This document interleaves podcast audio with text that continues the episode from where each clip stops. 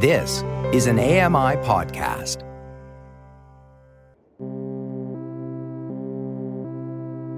Welcome to Voices of the Walrus on A M I Audio, where professional readers give voice to articles from Canada's best general interest magazine.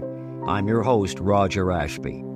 The move to weed out equitable hiring is part of a much longer history of exclusion in both the U S and Canada.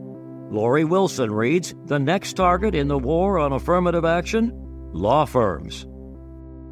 This is an article titled, The Next Target in the War on Affirmative Action? Law Firms, by Taja Issen. On June twenty-ninth, the Supreme Court of the United States effectively ended affirmative action by ruling that race could no longer be considered a factor in college admissions. The challenge had been brought by a group called Students for Fair Admissions.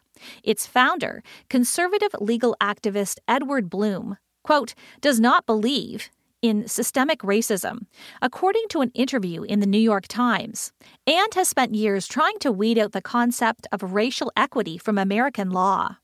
Less than two months after his legal victory against higher education, Bloom turned to his next mark, diversity fellowships.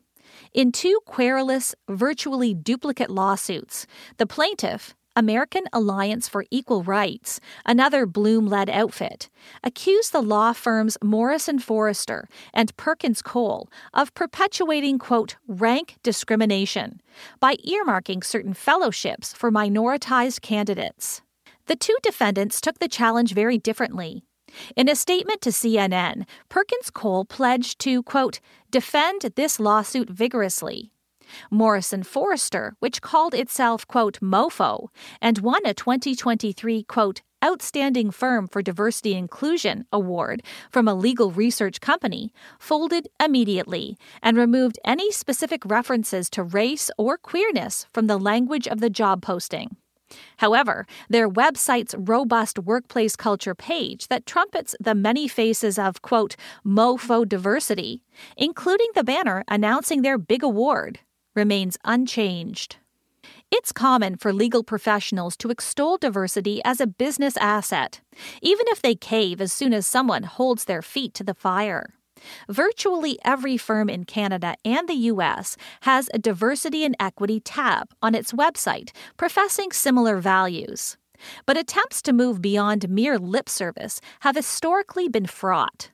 While big law fellowships might look like an oddly specific thing to challenge, the move to weed out equitable hiring feeds into a much larger history of exclusion, one that has long shaped the legal profession in North America.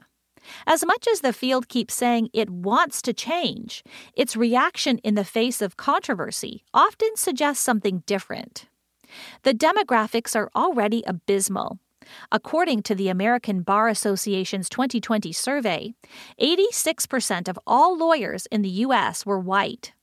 The Canadian Bar Association doesn't keep comparable national figures, but the twenty nineteen statistics provided by various provincial law societies show that white lawyers made up an estimated seventy-four point nine percent of those who practiced in Ontario. In British Columbia, sixteen point one five percent of lawyers identified as a visible minority, and in Nova Scotia, twenty-two percent identified as members of an equity-seeking group. The high proportion of whiteness isn't the result only of passivity or the failure to recruit more diverse candidates. It's the remainder of deliberate historical attempts to bar women and people of color from the profession. In the U S, black lawyers were admitted to the American Bar Association only in nineteen forty-three. Before you, quote, meanwhile in Canada, me, the Canadian legal field has perpetuated similar exclusions for centuries, just under sneakier guises. In a paper on the concept of legal professionalism, Constance Backhouse argues that power and exclusion are some of lawyering's founding tenets. The idea of professionalism, she writes, quote, has been inextricably linked to masculinity, whiteness, class privilege, and Protestantism. In eighteen twenty-five, in order to be admitted to the Law Society of Upper Canada, candidates had to demonstrate a robust knowledge of classics, a barrier to entry that, quote, carried unmistakable connotations of class, gender, and race. Who gets deemed worthy of making arguments in court, Backhouse says, has a bearing on the content of those arguments, the ensuing way the law develops, and which communities get access to justice. These histories and their legacy in the current makeup of the profession coexist awkwardly with the way employers tend to talk about their D E I initiatives. In, quote, Black on Bay Street, a twenty seventeen essay for the Globe and Mail, Hadiya Roderick dissects the elusive concept of, quote, fit, as in a candidate's ability to conform to a given workplace culture, and how in hiring situations, quote, we end up defining fit and thus merit in our own image. This makes joining the field an uphill battle for a non-white applicant, even though it's hip for managers to talk a big game about their inclusive hiring practices. This was Roderick's experience during her job hunt, and even after she made it into a top-tier firm. Employers, quote, give the appearance of being hungry for qualified and diverse candidates, she writes.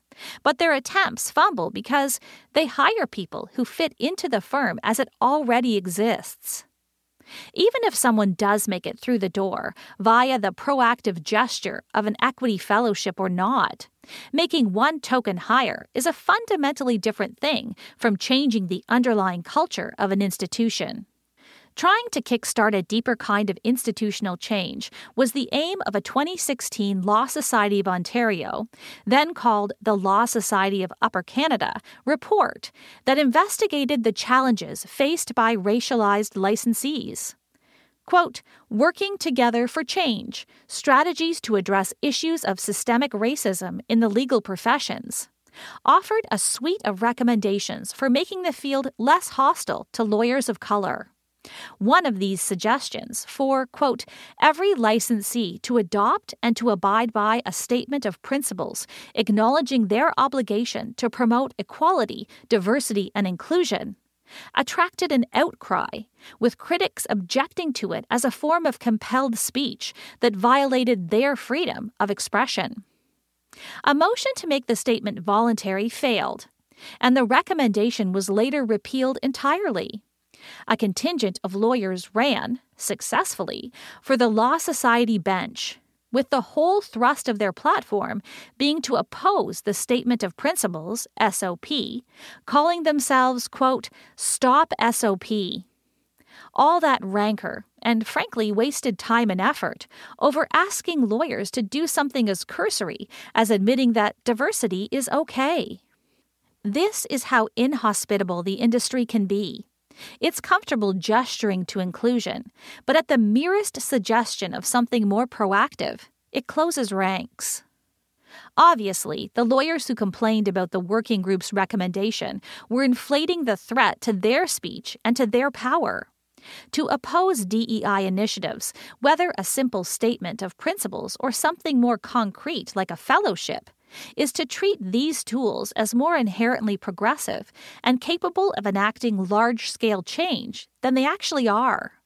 It is easy to paste a verbal commitment over a malign motive as a way of trying to make it look reasonable.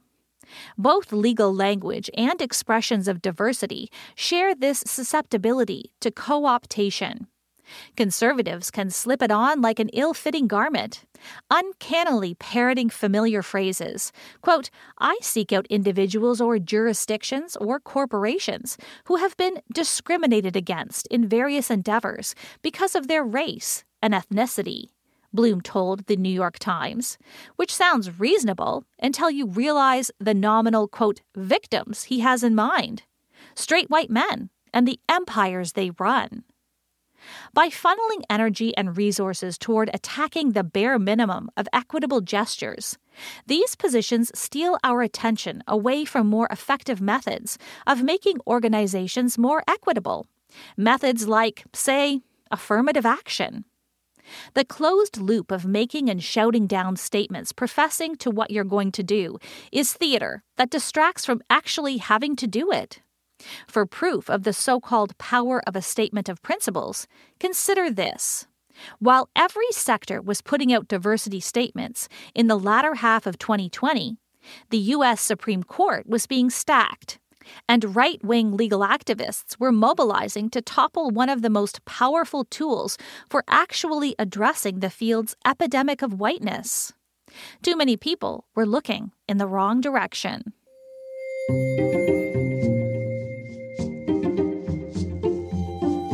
That was an article titled "The Next Target in the War on Affirmative Action? Law Firms" by Taja Issen. I'm Lori Wilson.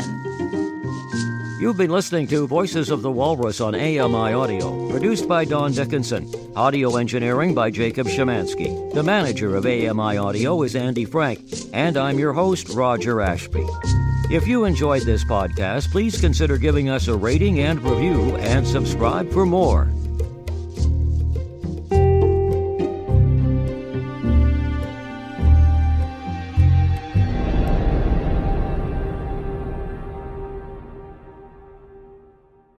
I'm Margaret Shepherd of the A M I podcast, Tripping on Air. Every month, my co-host Alex Hajar and I spill the tea on what it's really like to live with M S. Watch Tripping on Air on YouTube or download wherever you get your pods.